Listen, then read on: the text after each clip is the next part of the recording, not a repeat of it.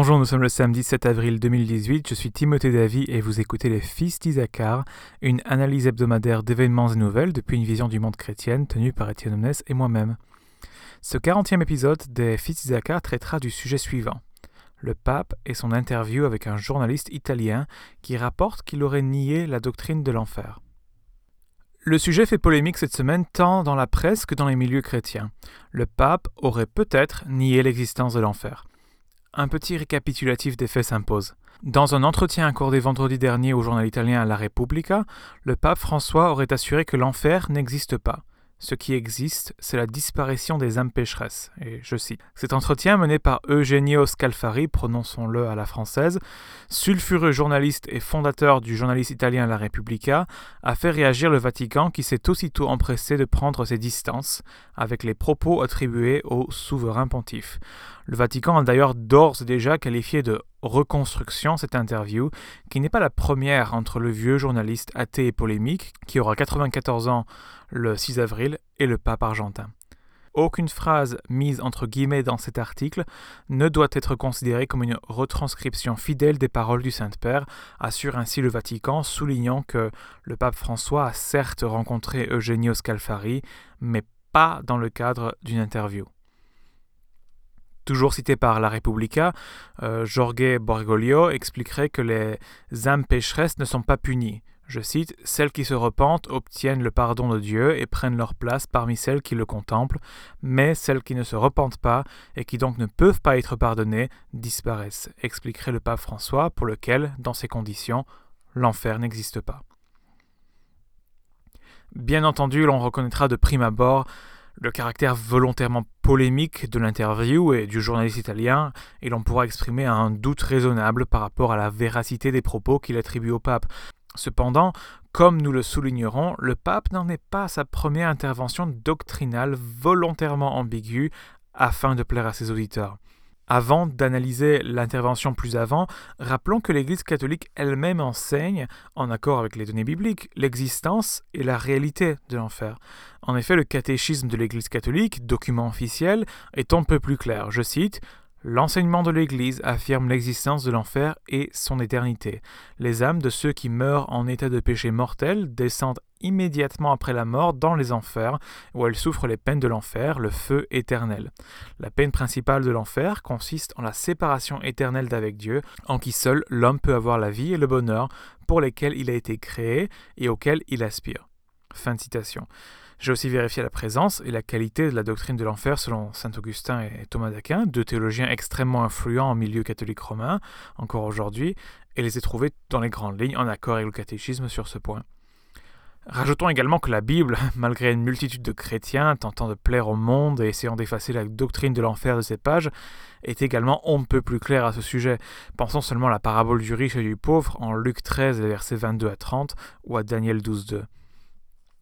Beaucoup plus pourrait et devrait être dit à ce sujet, mais tel n'est pas le but de ce podcast. Je vous renvoie donc à l'excellent livre résumé de Francis Chan sur la doctrine biblique de l'enfer, L'enfer ignoré. Fantastique bouquin.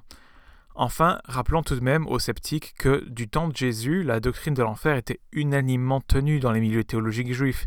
Tous reconnaissaient que 1. L'enfer est un lieu de punition après le jugement, 2. L'enfer est décrit par des images de feu et de ténèbres, c'est un endroit où les gens se lamentent, 3. L'enfer est un lieu de punition sans fin. Certains cependant, euh, minoritaires, défendaient l'annihilation des âmes.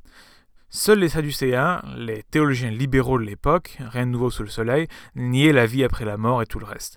Jésus leur répond d'ailleurs durement à ce sujet en Matthieu 22, les versets 23-46, en affirmant qu'ils ne connaissent pas du tout les Écritures, ce qui est bien le cas. Ce point non négligeable mis à part, revenons à l'intervention du pape et à la controverse elle-même. On analysera l'intervention en deux points principaux.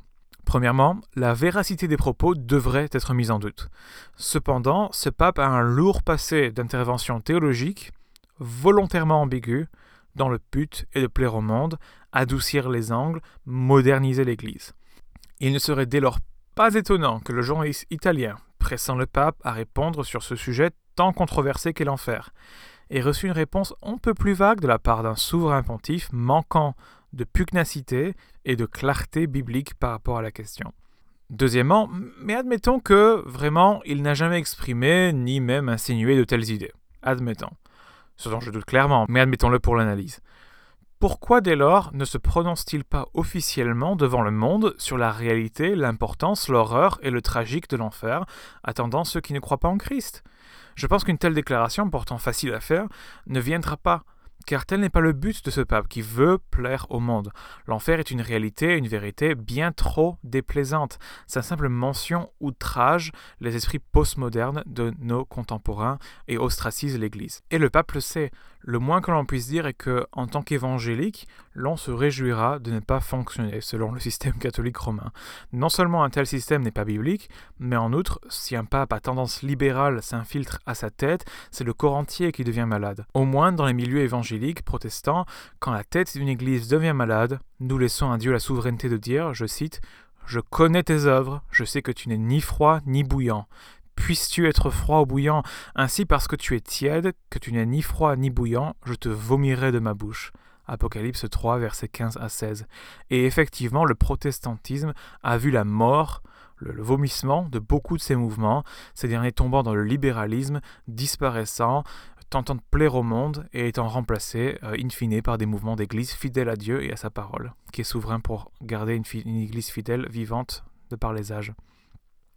Cela dit, par charité pour nos frères catholiques vraiment nés de nouveau, il y en a, prions que le pape puisse se repentir de son attitude volontairement ambiguë et tentant de plaire au monde et rediriger l'Église romaine dans la bonne direction, c'est-à-dire à, contre-courant. Comme l'a dit Christ, si le monde vous est, sachez qu'il m'a haï avant vous. Jean 15, 18.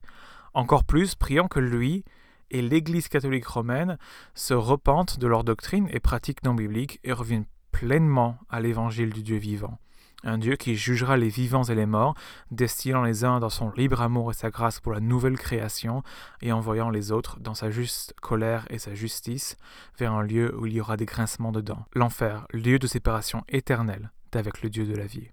Merci d'avoir écouté les Fils d'Isaacar. Pour retrouver nos épisodes, rendez-vous sur Phileosophia, le site de mon ami Etienne Omnes, vous pouvez aussi nous suivre sur Facebook en aimant la page Les Fils d'Idakar. Je vous donne rendez-vous la semaine prochaine pour un nouvel épisode des Fils d'Idakar qui sera présenté cette fois par Étienne Omnes. Chers auditeurs, l'enfer existe bel et bien. Il ne sert à rien d'être ambigu à ce sujet quand Jésus lui-même ne mâchait pas ses mots quand il en parlait. Tâchons plutôt de racheter le temps et de partager la bonne nouvelle en tout temps autour de nous afin que quiconque croit en lui puisse le connaître et être sauvé.